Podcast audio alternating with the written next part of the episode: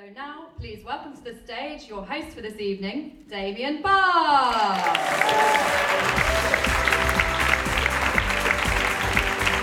Hello. How Brighton going?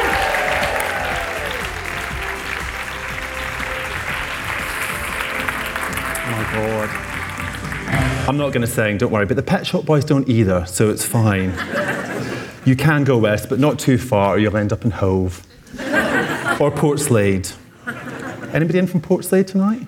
Yes, shout out if you're from Portslade.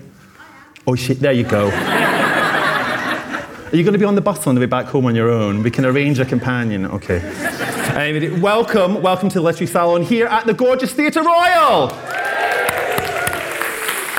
Uh, welcome back to some of you. Who was here for our classic women's salon with uh, Natalie Haynes and Mary Beard? Anybody here? Raise your hand. Yes, there are lots of you.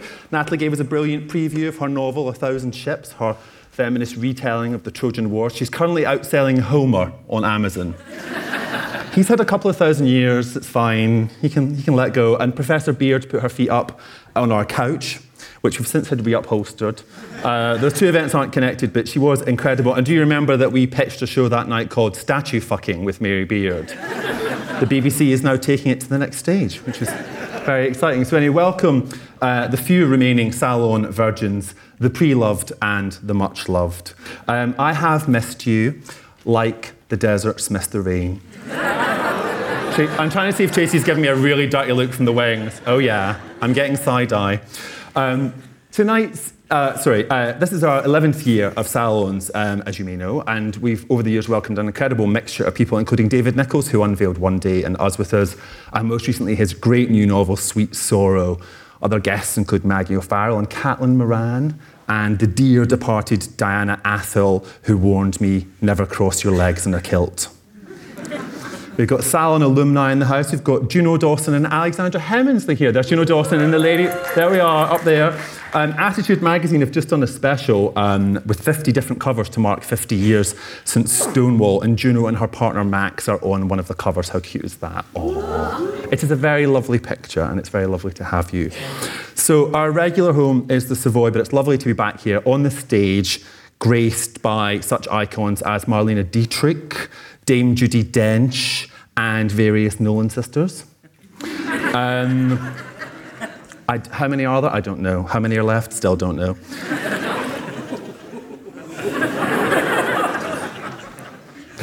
and Judy Garland. Judy Garland was on this stage, and Judy Garland died 50 years ago tonight. We can summon her ghost, um, and we know, of course, that the Stonewall riots um, were partly sparked uh, by her death. So I do look forward to seeing everybody outside Revenge with a brick afterwards as we fight for freedom. So anyway, um, you can find out more about the salon on Facebook or on, uh, on our, uh, our website, and you can find out about our forthcoming TV series which is very exciting. Uh, we're bringing books back to telly. Uh, starting in the autumn, we will be on uh, BBC Scotland and iPlayer. So make sure you tune in and watch it. Otherwise, you're going to be watching back to back Bergerac and Brexit Olympics forever. Um, we're giving you good content, shout about it. So that starts in the autumn. We're very excited. So tonight's theme is outsider voices. We all have a voice, and some of us might feel like outsiders. And as it's Brighton, and I've lived here for 20 years, I'm going to go out on a limb and say that most of you sitting here tonight have felt like outsiders at some point. Perhaps you still do. Perhaps you did earlier today when you got a look, read a tweet, or remembered something that should never have been said to you. We all have a voice. Some of us are so loud that our neighbours can hear us and they have to call the police.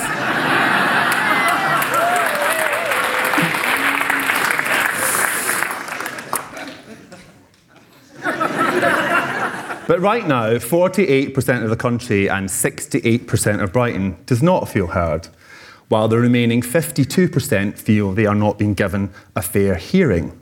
Their pained silence is expressed daily in the pages of every national newspaper. Bless. As a child, I was warned that no one would believe me if I told them what was happening at home.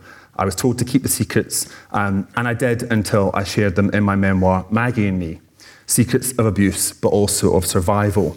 Writing that book helped me find my voice. When I began researching my novel, You Will Be Safe Here, I realised that I had to use my voice to speak for other people, to tell the stories that I found in South Africa, stories from 1900 to now, stories of how Britain invented the concentration camp during the Boer War, which you may have seen Emma Thompson talking about so terrifyingly in years and years. Stories of these places where boys like me and like some of you are still being put. So I used fiction to tell the truth. Reading is an act of radical empathy.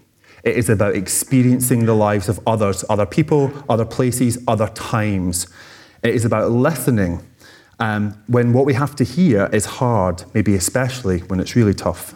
It's about turning the page, not turning away.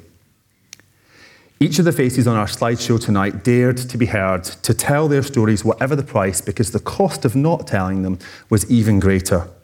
Tonight is not just about finding our own voices, daring to share our own stories, it's also about listening to others.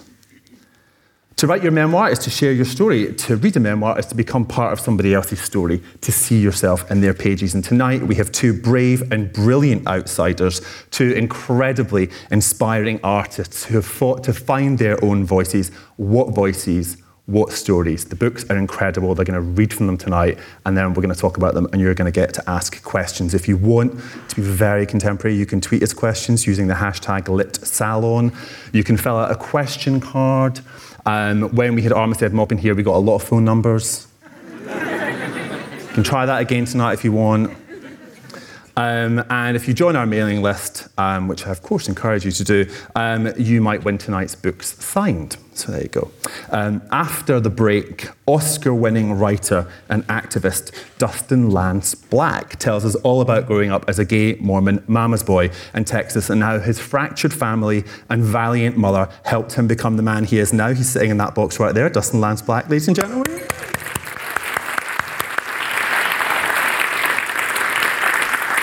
Uh, but first up, a woman whose voice we all know and love. Tracey Thorn grew up in Brookmans Park, only 14 miles north of King's Cross, but basically another planet. there, people aspired to a better class of bungalow, just like Haywards Heath. Tracey takes us back to her 1970s childhood where life was slow and very little happened over and over again, as her diary records. Who was teen Tracey? Did she dream of becoming one of the world's best loved singer songwriters? And will she get off with Dave from Harpenden again? Important questions. Please welcome the one and only Tracey Thorn.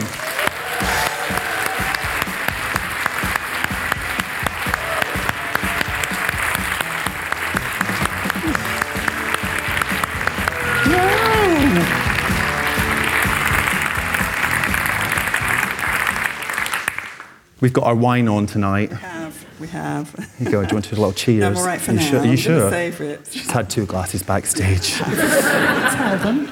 right. So we're gonna have we're gonna have a reading Yeah. um, from yes. the start, shall we? Yes, I'm going to read a couple of sections from the book just to give a general idea. So, I make quite a lot of use in the book um, of my teenage diaries. Um, so, I'm going to read a section from the beginning which um, gives you an idea of what those diaries were like. Going right back to the start, I try to picture myself on the day I first decided to keep a diary. 29th of December 1975, when I was 13 years old. I must have been given it as a Christmas present, and although it was for the year 1976, its first few pages invited entries for the end of the previous year. So I began as the old year ended, just before it turned to face the new.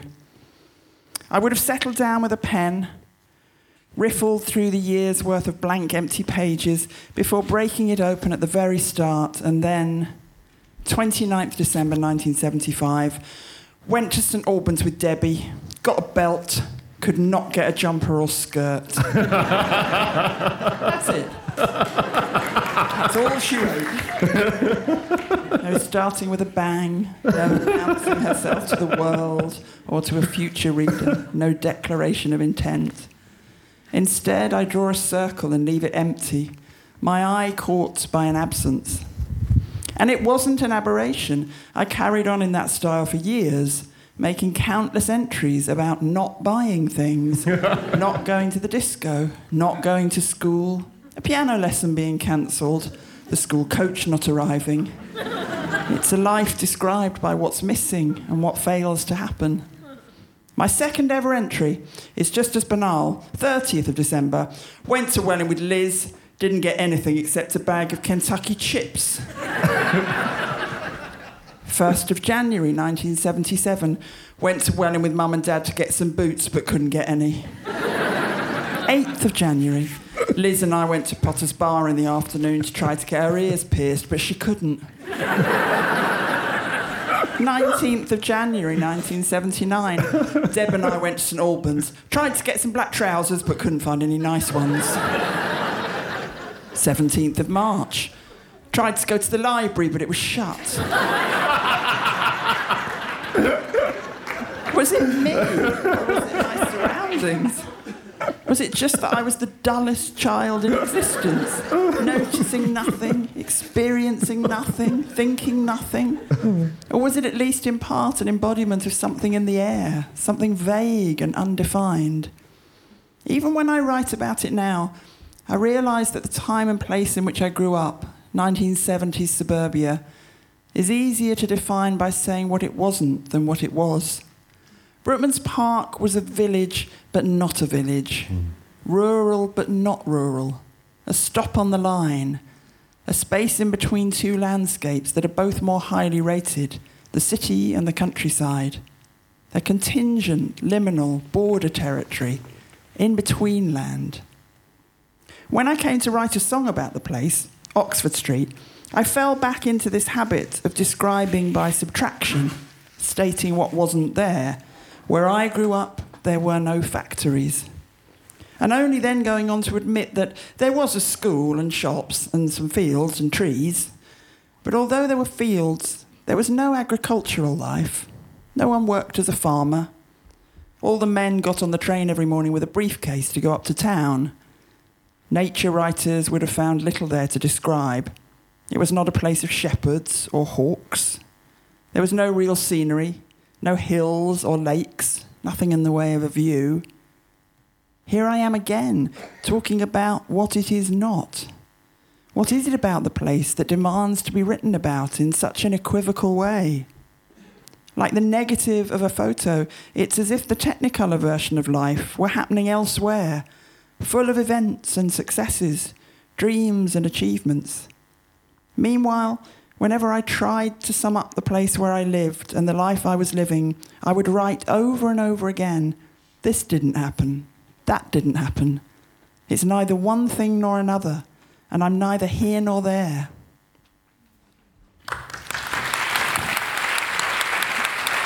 Thank you. I think I'll press straight on, and I'm just going to read another little short section from later on in the book. Um, a lot of the story that's told is about um, my struggles as a teenager in a place like that, you know, with all its um, absences and the things it lacked and the boredom, and the struggle against my parents very much as well. And I just want to read a section from the end about how that sort of played out in later life. The distance that had grown up between me and my parents in my teens never quite closed up, and it was due in part to my increased education and change of lifestyle. Like so many similar parents, they'd wanted me to do well at school and then go to university, to take those chances they'd never had. And then when I did, it turned me into someone they thought they couldn't understand.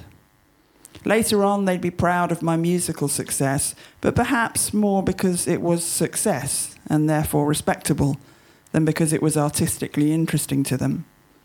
They liked the music when it was more mainstream, and they liked the gigs at the Albert Hall because they were tangible proof of achievement and status. And they enjoyed the sense of pride and reflected glory at the backstage party. And all of this was soothing and reassuring to them because it took away some of the fear that they had lost me to rock and roll. We never know our parents as we are growing up, only getting to understand them once we are ourselves standing in their old discarded shoes, and perhaps it can't be any other way. But if we don't know our parents, I do also wonder whether they ever know us, In later years, after my break to have children, when I went back to music and recorded an album called Out of the Woods in 2007, I sent them a copy, expecting a phone call or something a day or two later, hoping for parental praise, as you always do, as you still do even when you're a grown up and a success and a mother. It never came. They never mentioned it or said anything about the record. My sister Debbie told me later they'd found it hard to understand, and I was never sure what exactly was hard to understand the music or the reason for making a record, the need, perhaps that. And later still, when I wrote Bedsit Disco Queen, my dad's only comment to Debbie was, I never knew Tracey was so into music.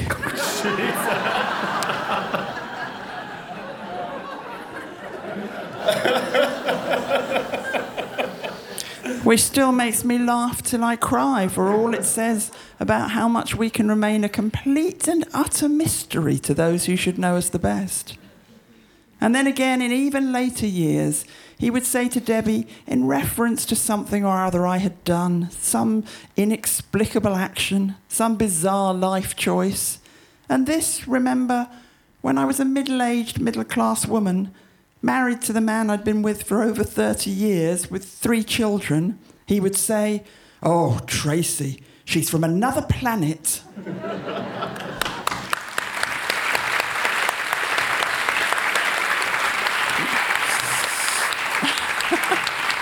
Thank you. I just love that. I didn't know she was so into music. I mean, what yes. did you think you were doing? Well, it's a very good question, and I suppose you know it's a very um, neat little embodiment of that gap that mm. there can be even between people who've you know lived in the same house together. I lived at home during those years when I was discovering music, yeah. when it became the thing that you know was to define my working life. Um, but in some corner of his mind, he clearly regarded it really as just some kind of bizarre hobby. Yeah. Um, and I do honestly think until I actually then became a mother and had kids, that was the first explicable thing I'd done that my parents could sort of understand, understand and place and make sense of. Yeah. yeah. Even though you did it in a, a very different way. yeah. Um, let's go back to, to Brookman's Park to start off with uh, because it's the sort of place, you know, growing up as I did in the west of Scotland in a pet village, Brookman's Park seemed to me impossibly exotic. Of when course. I was reading about it, I was like, oh yes. my god, it's the kind of place where you might find Narnia in the back of a wardrobe.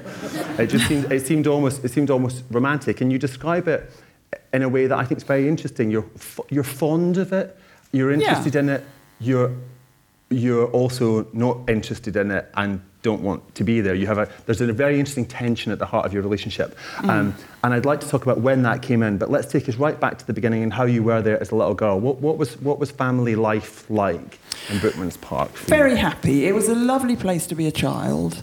Um, it was very self contained. Um, it had a village green around which sat all the shops, every shop you could need, you know, a butcher, a baker, a fishmonger, a hairdresser, um, a GP, a dentist, a primary school, a secondary school, a church, a pub, literally everything, mm. which is almost this sort of picture perfect um, creation of a village, which is precisely what it was. It had been um, town planned in the 1920s and mm. built in the 1930s, along with the sort of local garden cities. Welwyn Garden City was just up the road. Mm. Um, and so, you know, it was a very managed landscape for people. It was created in order to give people this sort of um, supposedly idyllic lifestyle, and then they could just hop on the train and go and be worker bees up in, in London, London yeah. which is what all the men did.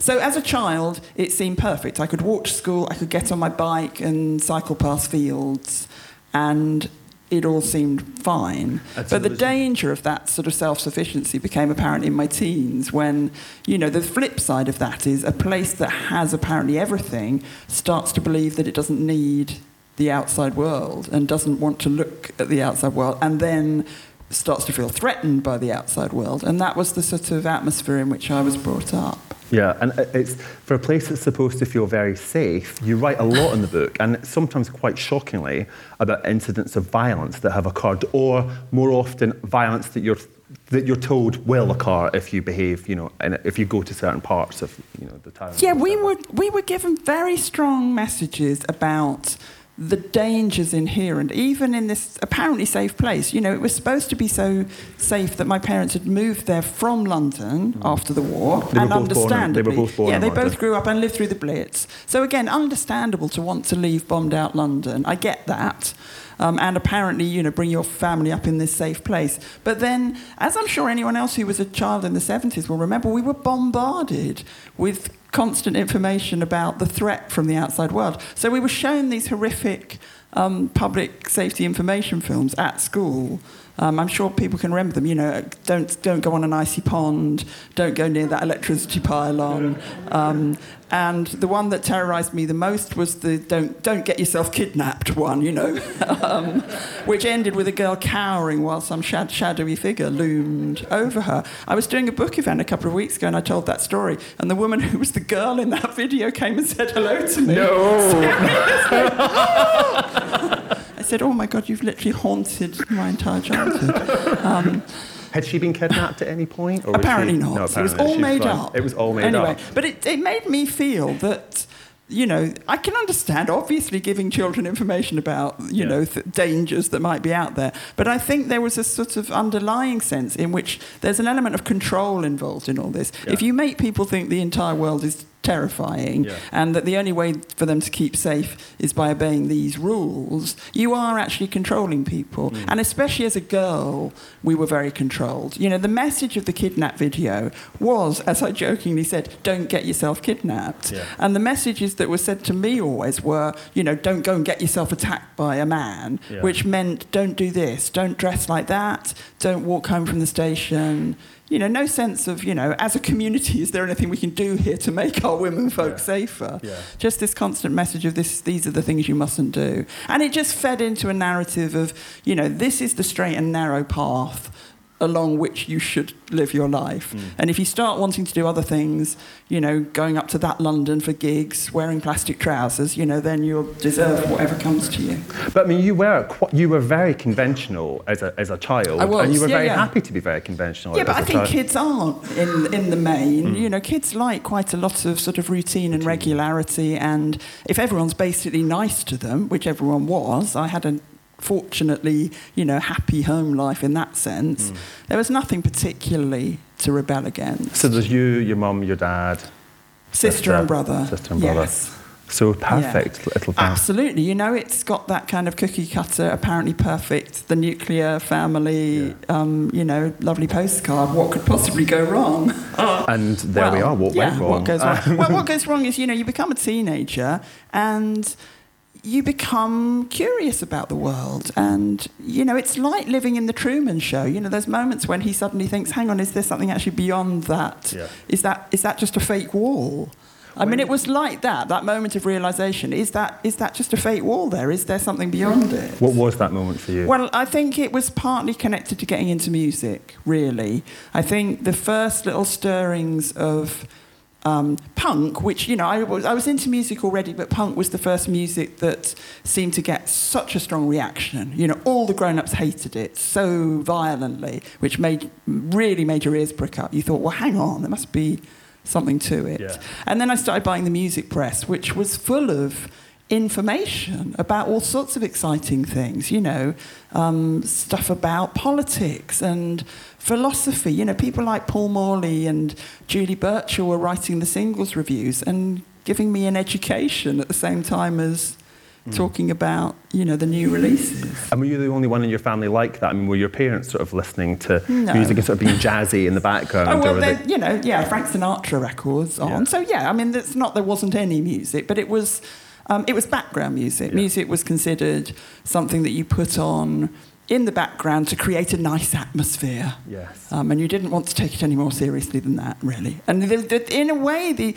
the, one of the main messages that I got a lot of the time was you don't want to take anything too seriously. Right. I was constantly butting up against this thing of, um, you know, but in their terms, getting getting too serious about things, you know, objecting to things they would say politically and objecting to the racism of the golf club, you know, where our Jewish GP wasn't allowed to be a member.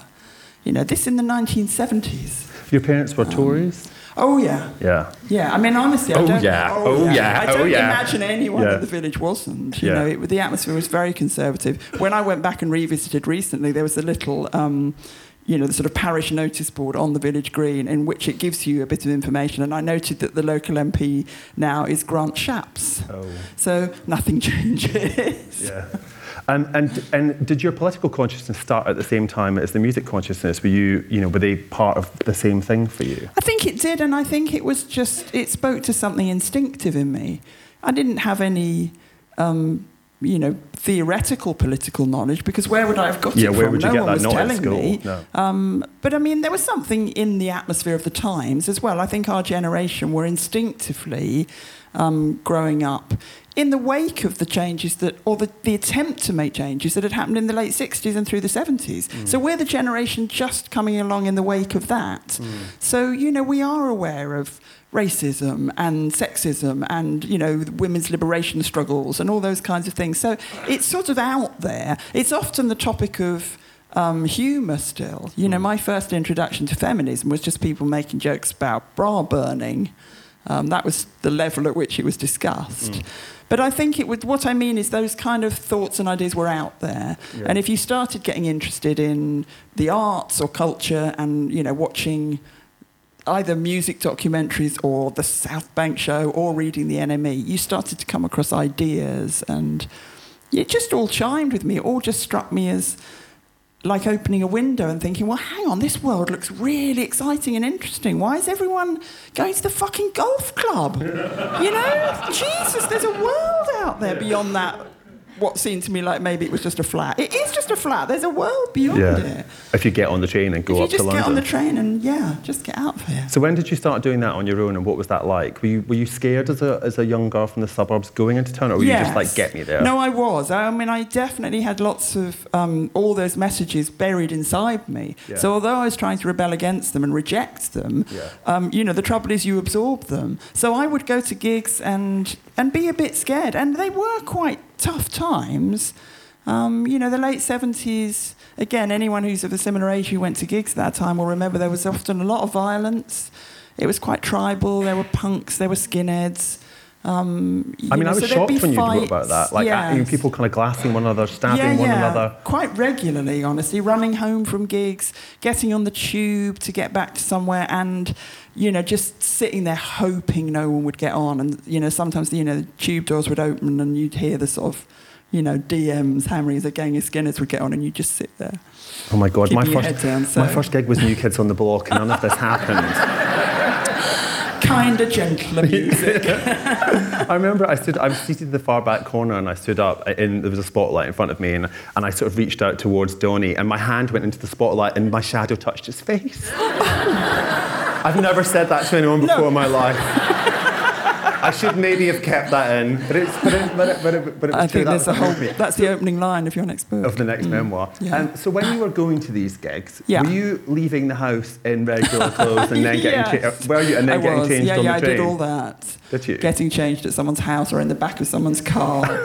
um, and again, you know, I talk a bit in the book as well about how sort of DIY Yeah. alternative culture was. Lots of making your own clothes. So if you had a school blazer, you know, that would do as a punk jacket. You could turn up the lapels and stick badges on it. I think between us, we had, between me and my group of girlfriends, we had one pair of plastic trousers and one pair of leopard print trousers that we just used to kind of share. Like Little House on the Prairie. Yes, make do and mend. You know, who's wearing plastic trousers tonight? Were the plastic um, trousers see through? No, no, black. Okay, just Yeah, yeah, checking. Just Were shiny, they but very shiny sweaty? black. They must have been Oh yeah. yeah. Yeah, Yeah. but that didn't matter. You were having Yeah, great time. but I was, you know, I was one of those um, mixture, you know, conventional girl at home, rebel outside of the home. I wasn't great at sort of doing the overt confrontation stuff because I sort of feared it might backfire and that actually my parents would come down so heavily that then they'd forbid me to do anything. So I was quite sneaky.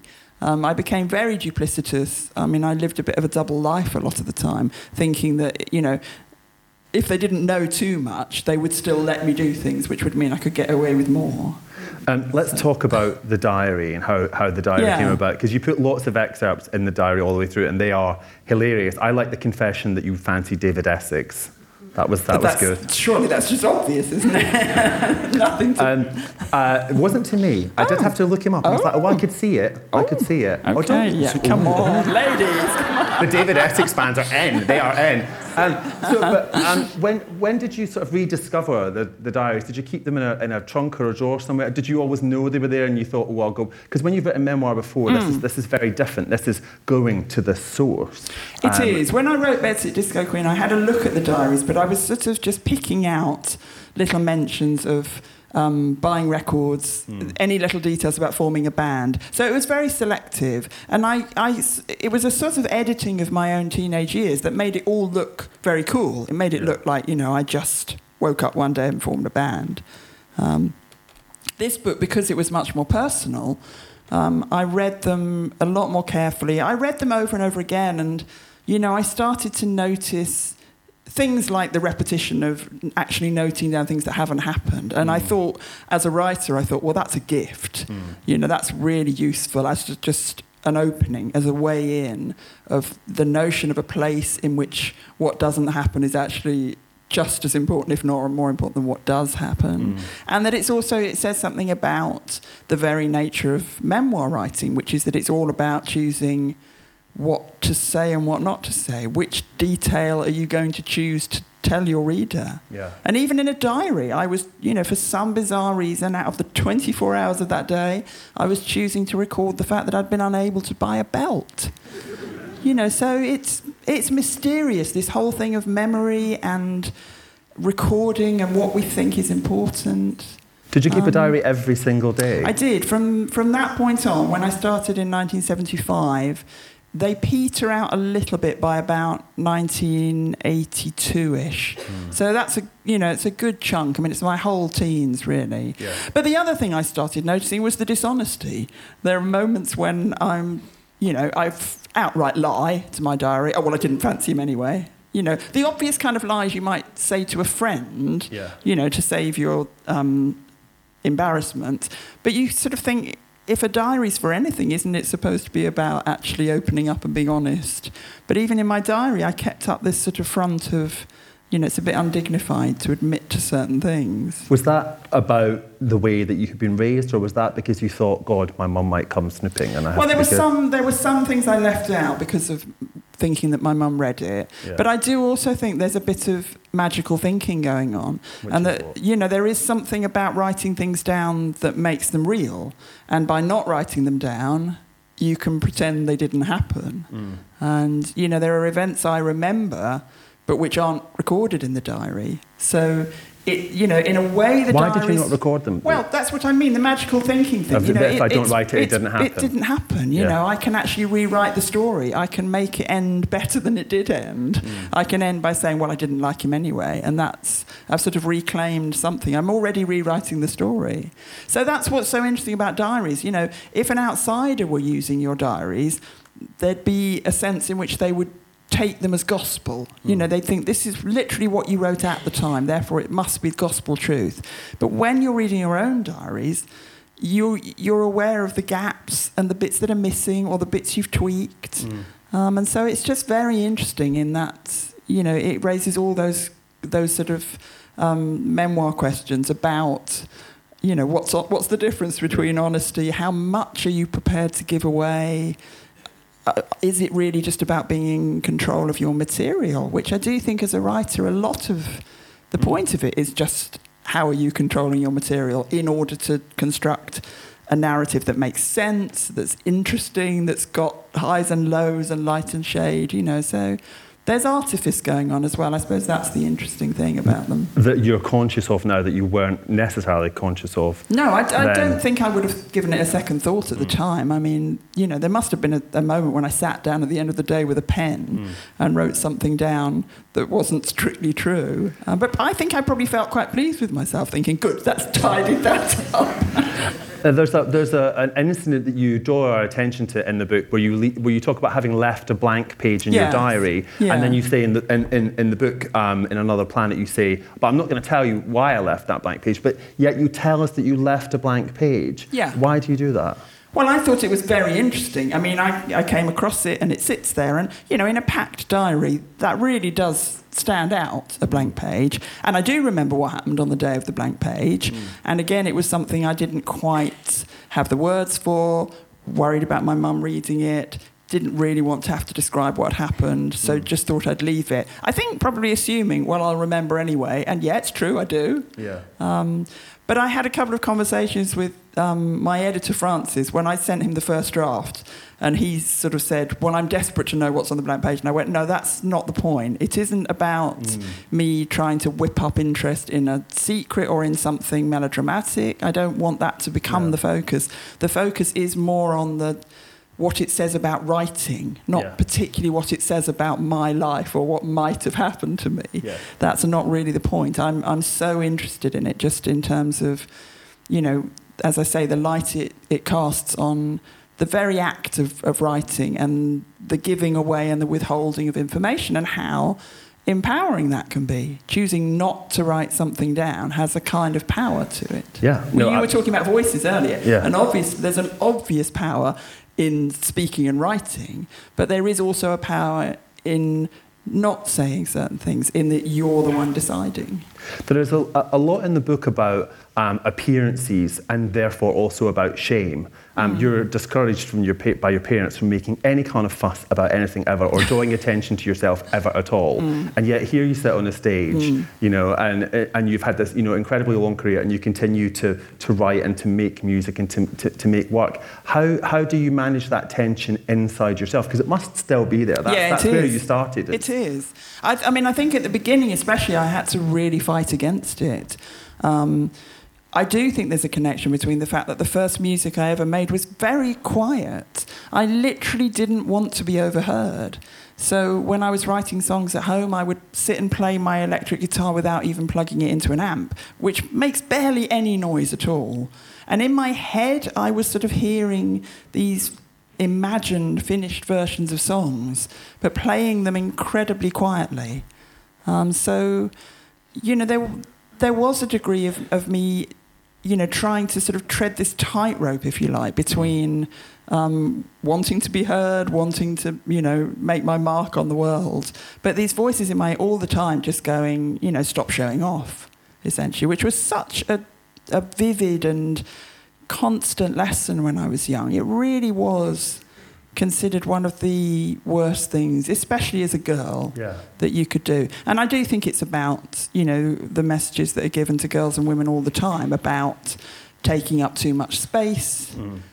demanding too much attention, you know, um, talking too much, the way that audiences sometimes think if there's, you know, an equal number of men and women, you know, they think they've spoken for an equal amount of time if, if it's something like 80 20 in favour of the man. Mm. Um, and I think I did absorb all those messages that it was somehow transgressive to take up too much space, to be too noisy.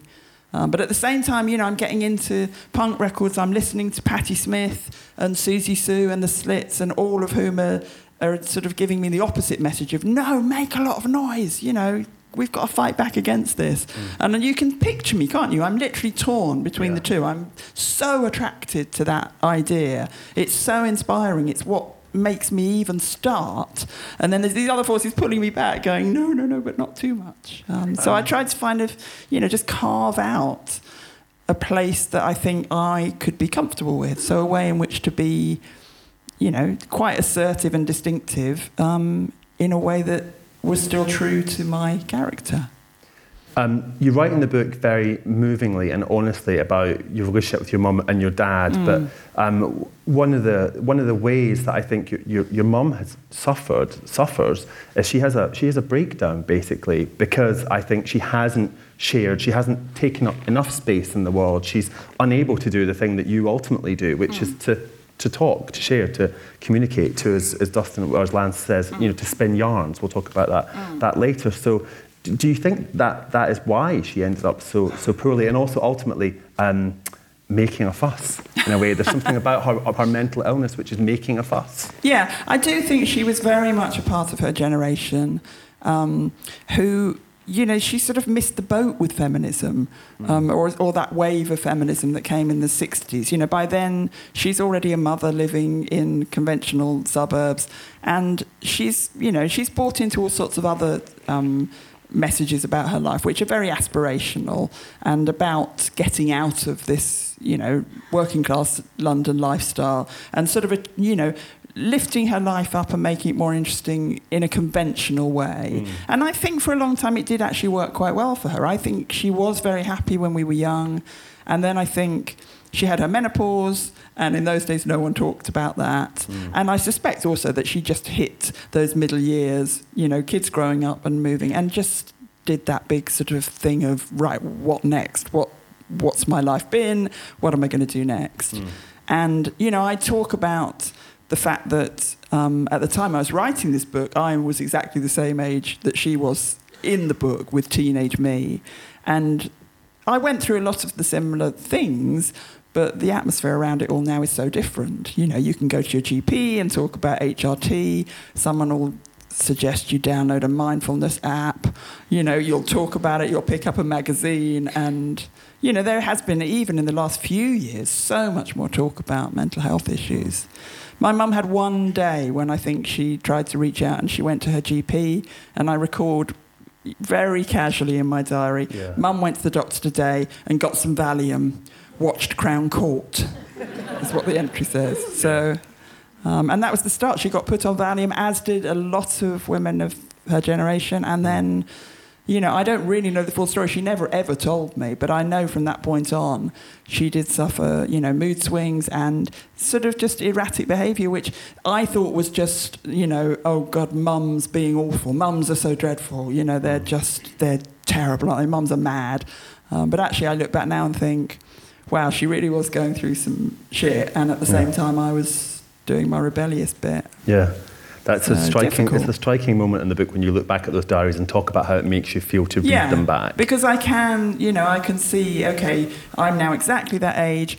I've I've now been through the experience of having teenagers, so I do have more insight into it. Yeah. So you know, I again I try to find line between being forgiving and also not totally forgiving, mm. um, because you know one of the lessons I learned from all that was to try and bring up my own kids entirely differently, um, and all the kind of it'll all be all right as long as we don't talk about anything and all mm. the just you know shh, sit down stop making a fuss. You know it's terrible. It's a terrible terrible thing to do to kids um, your relationship with your dad you um, you talk about towards the end of the book because your dad your dad died when you mm. were when you were working on it and you you kind of surprise the reader with that it sort of you know it takes the wind out of your sails and you find out more about your dad um, as he's dying and, and, after he's died? What is it that, that you find out about him? I mean, you know, we had a slightly prickly relationship, me and my dad, again, especially in my teens. Um, and I think the political arguments were always more with my dad than with my mum. With my mum, the arguments with, were about, you know, going out, what I was wearing, boyfriends.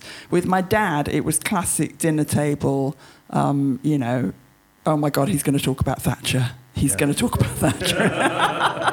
um, so that was you know, it was, it, and it never stopped. I mean, there is a funny scene I describe in the book where, towards the very end of his life, I think only about a year before he died, my sister and I took him on a little holiday to Tenerife to sort of just, you know, get him out in the sun.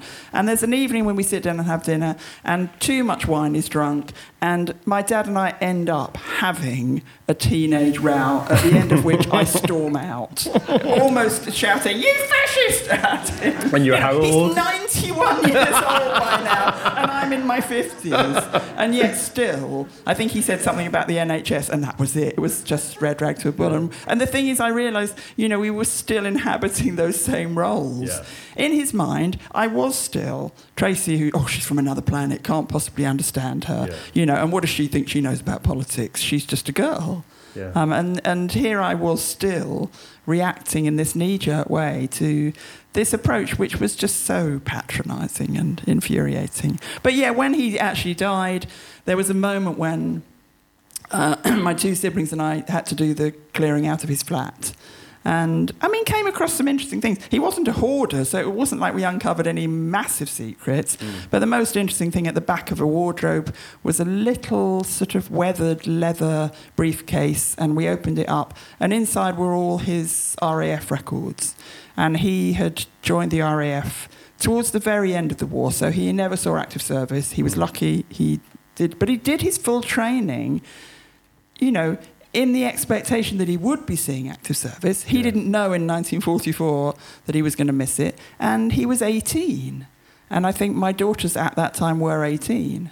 And again, it, you know, it's a really shocking moment when you just sit back and think, okay, right, that's my kids. They've yeah. suddenly had to join up, and you know, and at that stage in the war, I think you know the life expectancy for Air Force pilots was not good. Yeah. Um, so he never ever talked about it, never mentioned it, and yet he kept all these records. You know, there they were in a briefcase. It meant mm. something. Mm. So it's incredibly um, important to him. But I also think incredibly important to him to protect you from it. It seemed to me that was part of the reason why, because he was. I know. Well, that's afraid. That, that's that sort of delusional thing. I think that that generation had. That if we do, again magical thinking. If we yeah. where did I get it from? You know. Yeah, yeah, if we yeah. don't talk about things, um, they haven't happened. We can actually make things go away. Um, it runs very deep, and having been brought up by that generation, I can still sense that there's a bit of me in it, and it's a sort of constant act of rebellion against it, mm. um, like it is against the stop showing off thing. The, the little messages that you receive as a child, they don't ever go away. Yeah. You just um, you have to keep doing the work of not letting them rule you. And if you're really convinced that they're they're just not good advice, which I am convinced they're not good advice, then I sort of have to keep on finding your opposite, voice. Yeah, doing the opposite of what I was taught. Did in some ways your music become a diary for you? Did you use that mm. as a way of working your thoughts out?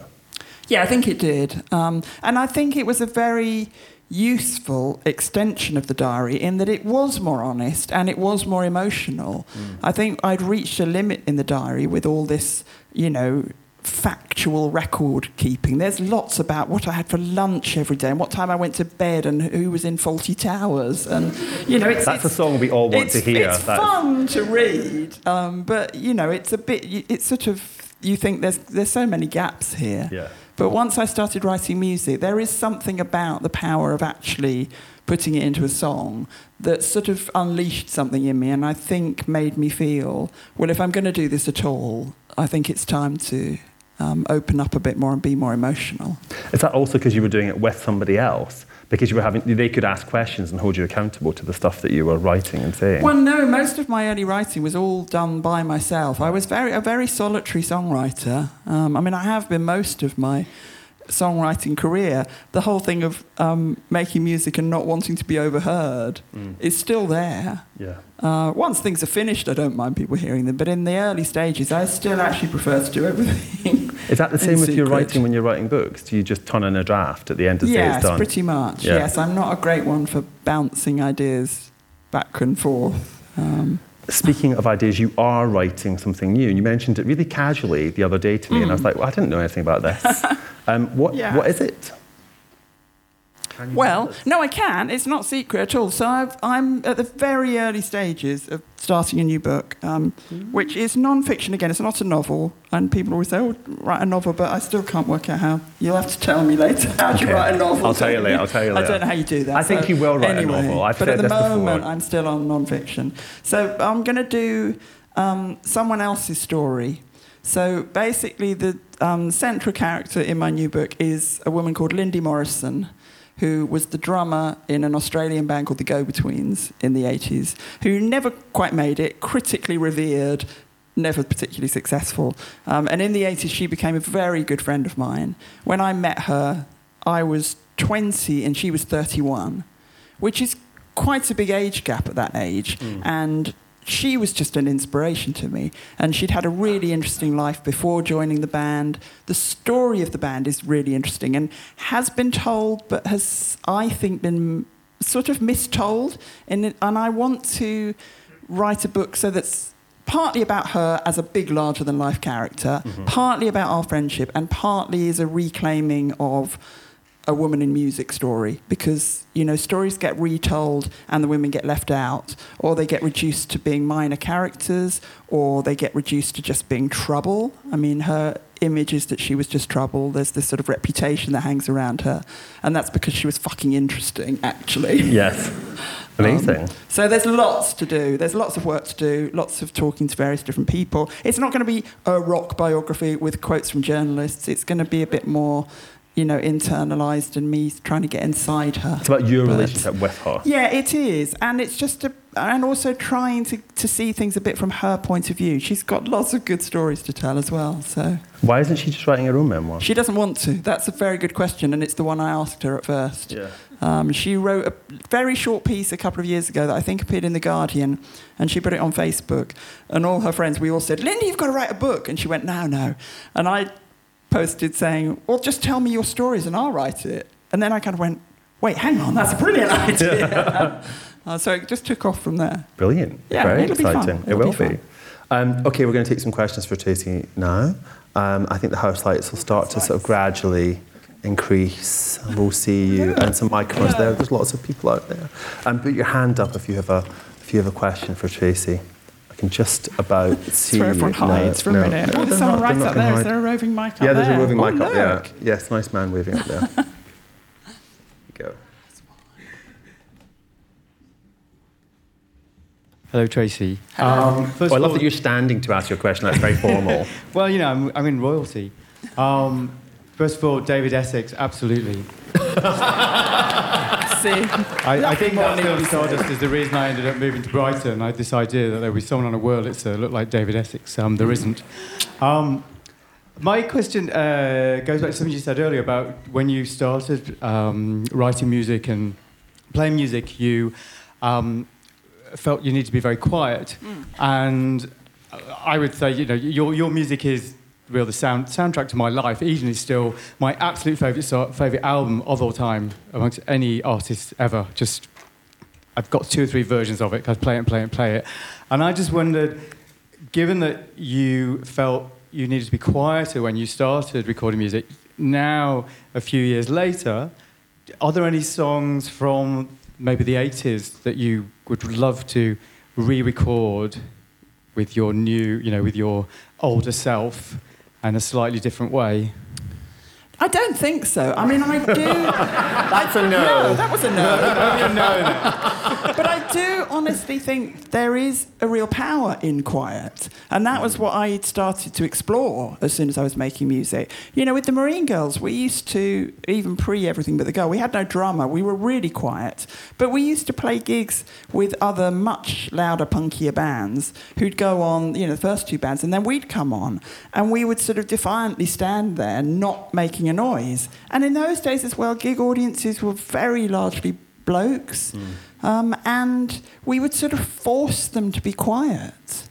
Um, and I read an amazing description of Peggy Lee recently, which said that when she used to be singing in jazz clubs, and there'd often be that little kind of, you know, tinkle of glasses and people chatting, and it sometimes would get a bit noisy. And her strategy when it got like that was to sing quieter and quieter. Because the quieter you are, it makes people actually have to pay attention.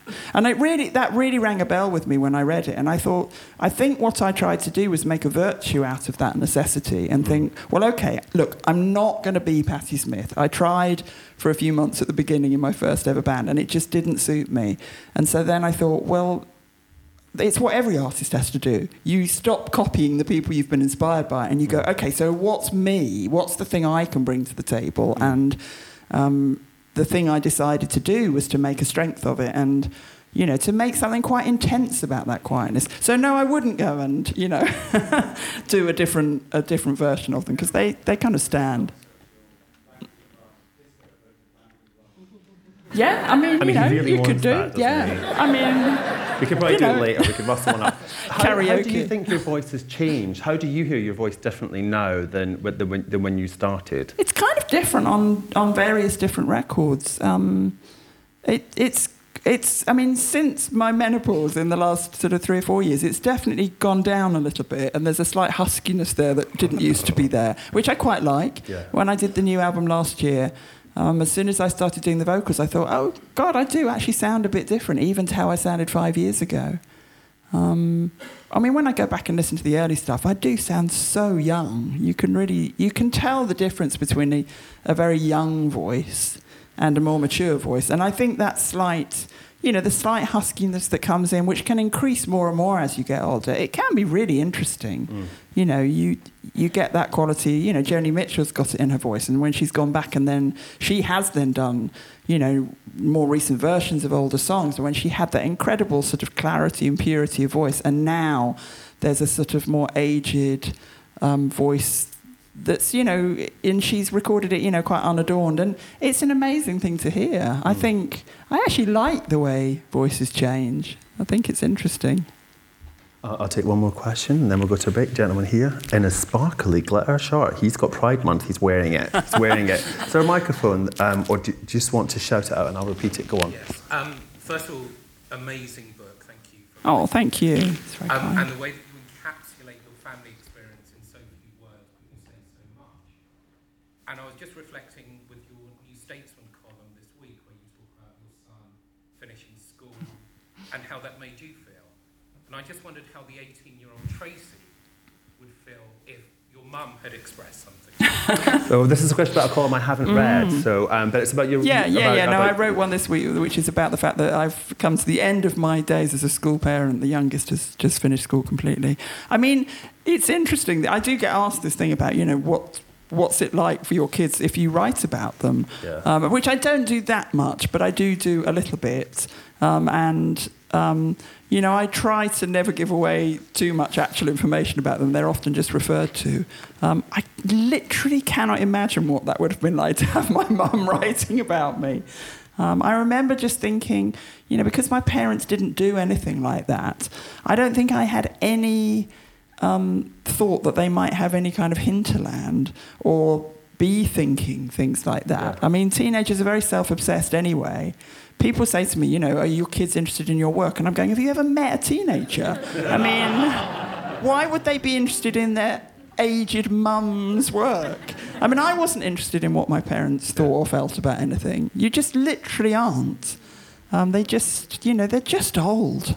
but your kids are so going to write about you. One of yeah, them well. Yeah, I know, probably. There's stuff in the garage, like boxes of old stuff, and Ben and I just sometimes say, you know what, we should just burn all this.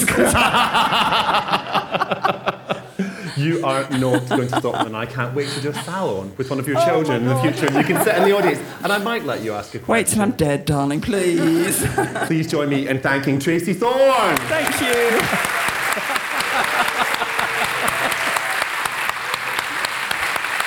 We'll be back after the interval with Dustin Lance Black. See you then.